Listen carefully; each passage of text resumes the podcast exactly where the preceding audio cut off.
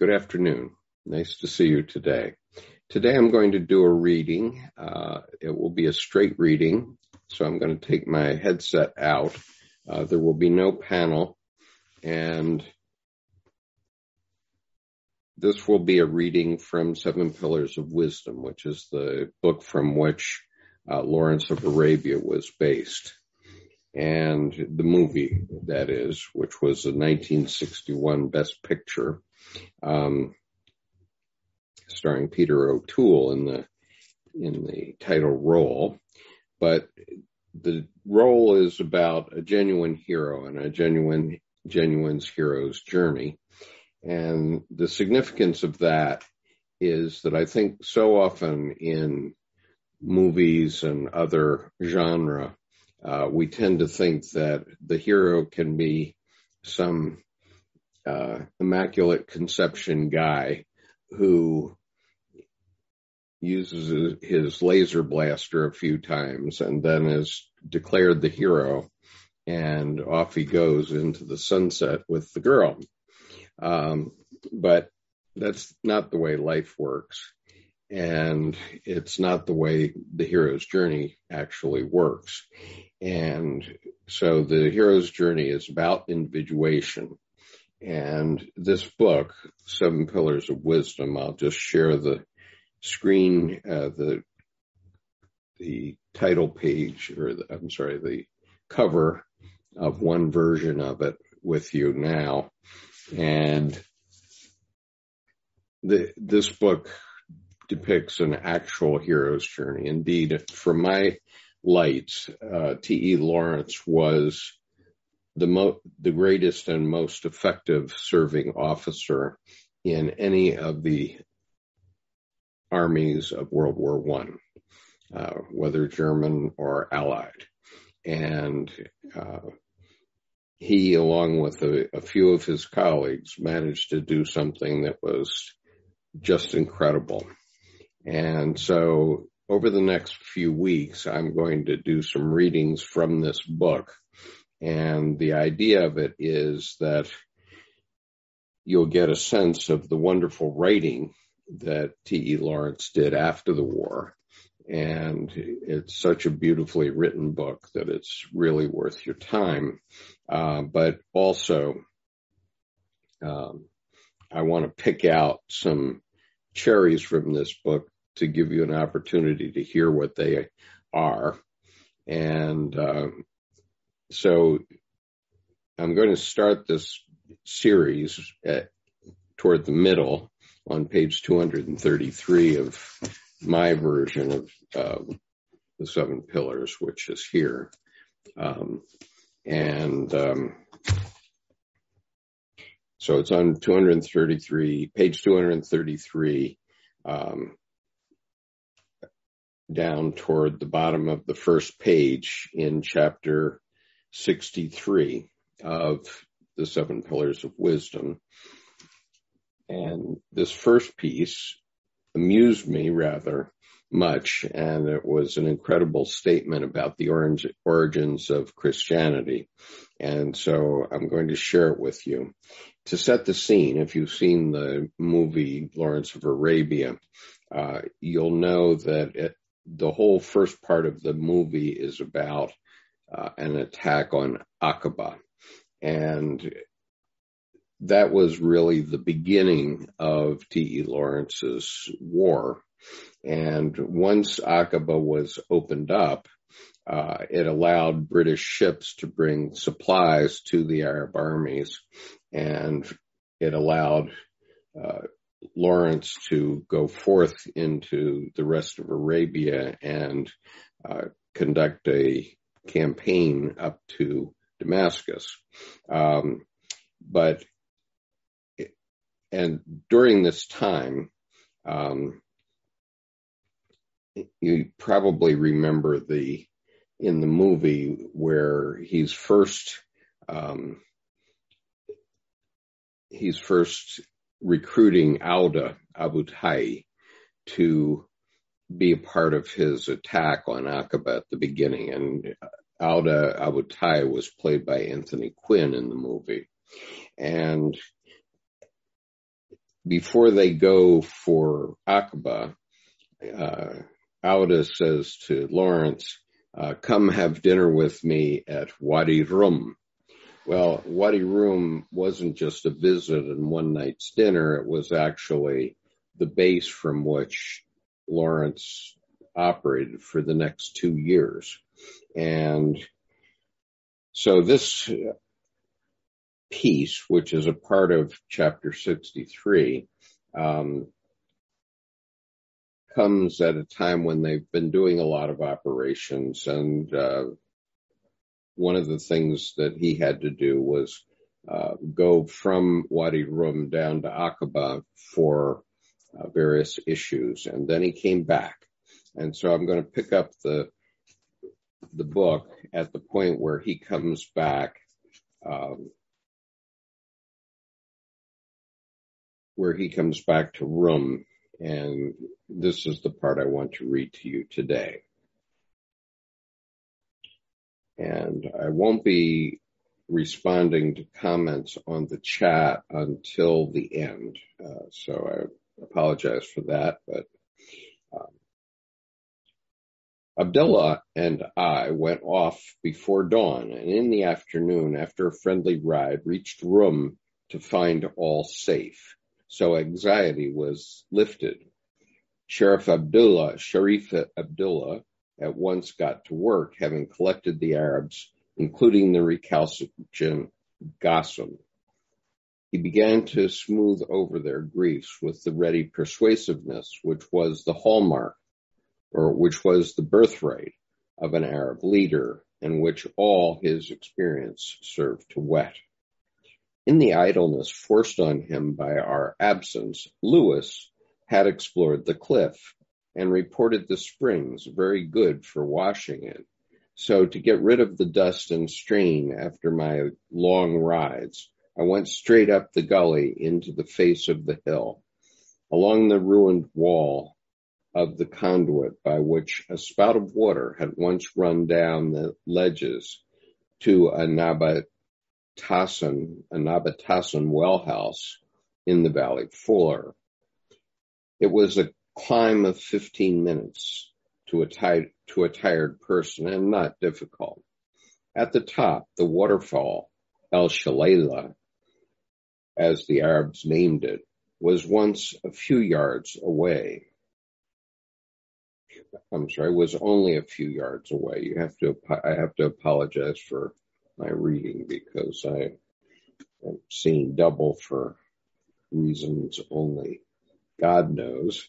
And so I have to block the vision of one of my eyes if I want to be able to read and that limits the correctness of my reading. But anyway. So he's at the waterfall. Its rushing noise came from my left by a jutting bastion of cliff over whose crimson face trailed long falling runners of green leaves. The path skirted it in the underledge. On the rock bulge above were clear-cut Nabatean inscriptions and a sunk panel incised with a monogram or symbol. Around and about were Arab scratches, including tribe marks, some of which were witnessed of forgotten migrations. But my attention was only for the splashing of the water in the crevice under the shadow of the overhanging rock. I think what I'll do is give you the um, give you the cover of the book as a better thing to look at than me struggling through the book here. Okay. From this rock, a silver runlet issued into the sunlight. I looked in to see the spout, a little thinner than my wrist, jetting out firmly from a fissure in the roof and falling with that clean sound into a shallow, frothing pool. Behind the step which served as entrance, the walls and roof of the crevice dripped with moisture. Thick ferns and grasses of the finest green made it a paradise just five feet square. Upon the water cleansed and fragrant ledge, I undressed my soiled body and stepped into the little basin to taste at last a freshman, a freshness of moving air and water against my tired skin. It was deliciously cool. I lay there quietly, letting the clear, dark red water run over me in a ribbly stream and run the travel dirt away. While I was so happy, a gray bearded, ragged man with a hewn face of great power and weariness came slowly along the path till opposite the spring, and there he let himself down with a sigh upon my clothes spread over a rock beside the path, for the sun heat to chase out their thronging vermin. He heard me and leaned forward, peering with rheumy eyes at this white thing splashing in the hollow beyond the veil of sun mist. After a long stare, he seemed content and closed his eyes, groaning. Quote, the love is from God and of God and towards God. Unquote. His low spoken words were caught by some trick distinctly in my water pool. They stopped me suddenly. I had believed Semites unable to use love as a link between themselves and God. Indeed, unable to conceive such a relation except with the intellectuality of Spinoza, who loved so rationally and sexlessly and transcendentally that he did not seek, or rather had not permitted, a return. Christianity had seemed to me the first creed to proclaim love in the in this upper world, from which the desert and the Semite, from Moses to Zeno, had shut it out. And Christianity was a hybrid, except in its first root, not essentially Semitic. Its birth in Galilee had saved it from being just one more of the innumerable revelations of the Semite. Galilee was Syria's non-Semitic province, contact with which was almost uncleanness for the perfect Jew. Like Whitechapel to London, it lay alien to Jerusalem. Christ by choice passed his ministry in its intellectual freedom not among the mud huts of a Syrian village, but in polished streets among fora and pillared houses and rococo baths, products of an intense if very exotic provincial and corrupt Greek civilization. The people of this stranger colony were not Greek, at least not in the majority, but Levantines of sorts, aping a Greek culture and in revenge producing not the correct banal Hellenism of the exhausted homeland, but a tropical rankness of idea in which the rhythmical balance of Greek art and Greek identity blossomed into novel shapes, tawdry with the larded, passionate colors of the East. Gadarene poets stuttering their verses in the prevailing excitement, held a mirror to the sensuality and disillusioned fatalism passing into disordered lust of their age and place, from whose earthiness the ascetic Semite religiosity, from whose earthiness the ascetic Semite religiosity caught the tang of humanity and real love that made the distinction of Christ's music and fitted it to sweep across the hearts of Europe in a fashion which Judaism and Islam could not achieve. And then Christianity had had the fortune of later architects, architects of genius, and in its passage through time and clime had suffered sea changes incomparably greater than the unchanging Jewry, from the abstraction of Alexandrian bookishness into Latin prose. For the mainland of Europe, and last and most terrible passing of all, when it became Teuton, with a formal synthesis to suit our chilly disput- disputatious north. So remote was the Presbyterian creed from the Orthodox faith of its first and second embodiment that before the war we were able to send missionaries to persuade these softer Oriental Christians to our presentation of a logical God.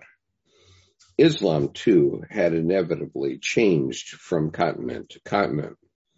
It had avoided metaphysics except in the introspective except for the introspective mysticism. It had avoided metaphysics except in the introspective mysticism of Iranian devotees. But in Africa, it had taken on colors of fetishism to express in those in a loose word the varied animalities of the dark continent. And in India, it had to stoop to the legality and literalism of its converts' minds. In Arabia, however, it had kept its Semitic character, or rather the Semitic character had endured through the phase of Islam, as though all the phases of the creeds with which the town dwellers continually vested the simplicity of faith, expressing the monotheism of open spaces, the pass through infinity of pantheism and its everyday usefulness of all pervading household God. By contrast with this fixity, by which my reading of it, the old man of Rum loomed portentous in his brief single sentence and seemed to overturn my theories of the Arab nature. In fear of a revelation, I put an end to my bath and advanced to recover my clothes. He shut his eyes with his hand and groaned heavily. I tenderly persuaded him to rise up and let me dress and then to come with me along the crazy path which the camels had made in their climbing to and from the other water springs. He sat down by our coffee place where Mohammed blew up the fire, which I sought to make him, uh, while I sought to make him utter doctrine. When the evening meal was ready, we fed him, so checking for some minutes his undercurrent of groans and broken words. Late at night, he rose painfully to his feet and tottered deftly into the night, taking his beliefs, if any, with him. The Howeitat told me that lifelong he had wandered among them, moaning strange things, not knowing day or night, not troubling himself for food or work or shelter.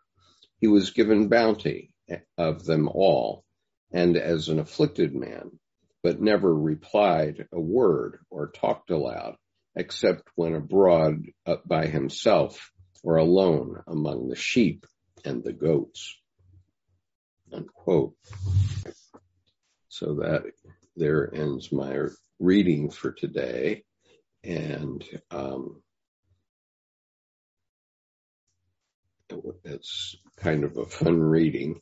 My wife, Debbie, I read this to her, and she said, the crazy wisdom math masters are in fact crazy. and, uh, and, you know, that seems to be the case in all the religions of the world.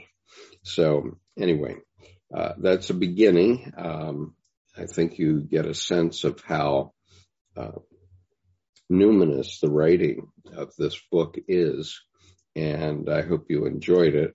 Uh, tomorrow I'm going to read a passage about um, Lawrence's selection of his bodyguard.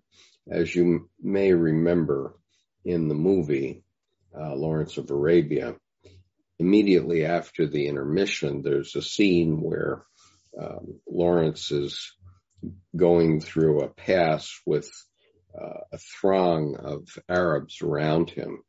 And Ali, who was played by Omar Sharif, is complaining about the men that were riding with him, his bodyguard. And he said, what are you doing with these men? These are all criminals. And, um, and Lawrence just ignores him and rides on with, um, uh, with his bodyguard, which ultimately um, reached 90 men And so I'm going to read the part the, about from the book about his selection of this bodyguard and why he needed to. Um, the Turks had placed a bounty on the heads of all British officers. The bounty was 100 pounds, but for Lawrence and for Ali, I think, the bounty was 20,000 pounds. And obviously that uh, price on his head made it quite possible that someone from his varied revenue retinue uh, would come and grab him and turn him over to the Turks. So he had to have a bodyguard of his own uh, just to prevent that from happening. So tomorrow I'm going to uh, read the raucous section in which he describes how he selected these people. I hope you enjoyed that. And hello, Patricia and Stephen Hall. Um, it's nice to see you. Uh, so I've been reading from uh, Seven Pillars of Wisdom by T.E. Lawrence, and this is the book that is the basis of Lawrence of Arabia, the movie that won Best Picture in 1961. And um, and I'll be reading passages from it for the next uh, couple of weeks. Uh, I've now read it for the second time, and what I realized as I read it the first time was that I had really lived this experience that T.E. Lawrence had lived, not by warfare with the Bedouins, but I have worked with Arabs very definitely and for a long time. And, um, and so certain aspects of managing men and people and so on are very revealing in this book. And, uh, and so it, the book really tells about one man's individuation and what's important and what's not. And so I hope you will all read it, but, uh, and I, I will say, by the way, that, um, it's, it's quite, quite a lot of blood and gore in this mo- in this book, uh, as there was in the movie, but he, way more so in the book. And, um, it occurred to me at one point that women wouldn't like to read this book, uh, but maybe they will. Okay, because in the in the sense of um, understanding uh, what war is like, women don't often get a chance to um, experience the violence of war. Uh, you know, when when men come back from war, there's there's sort of a silence from them. Uh, they tend to have an, a thousand yard stare and and uh, you hear a lot of people saying, "Dear old dad didn't tell me anything about his time in the war." And so, if you read this book, uh, you'll understand why. Um, but uh, the book is the basis of the movie Lawrence of Arabia. So to get a short version, uh, you can just watch that movie and there's a directive, director's cut now of, um, three and a half hours long, which is just an incredibly done piece. And everything of substance in that movie actually happened. Uh, so uh, it's it's interesting to see how the screenwriters folded it in uh, into the movie, and but you know I just want to emphasize to you that I think this is uh, one of the most beautifully written books ever written, um, and so I think it's worth your time. And I recently read it for the second time. Again, I saw myself in the book and thinking of myself as having lived a lot of the types of events that occurred to uh, Lawrence, although not all the violence because I, I didn't do it in in a time of war, but many of the types of events that occurred to Lawrence also happened to me in my career. So uh, at least I can say I recognize myself and the sorts of forces in the world that I was forced to deal with over many years, over a 40 year business career, uh, which hasn't ended yet. But, um, but I certainly experienced persuading people of very different uh, points of view to work together. And so that's part of the point.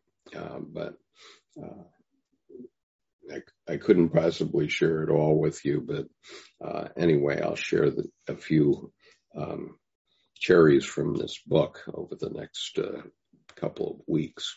I'm planning to pass this book along to a friend in two weeks' time, so it's going to be a short time. So until then, uh, I will see you and thank you for joining me.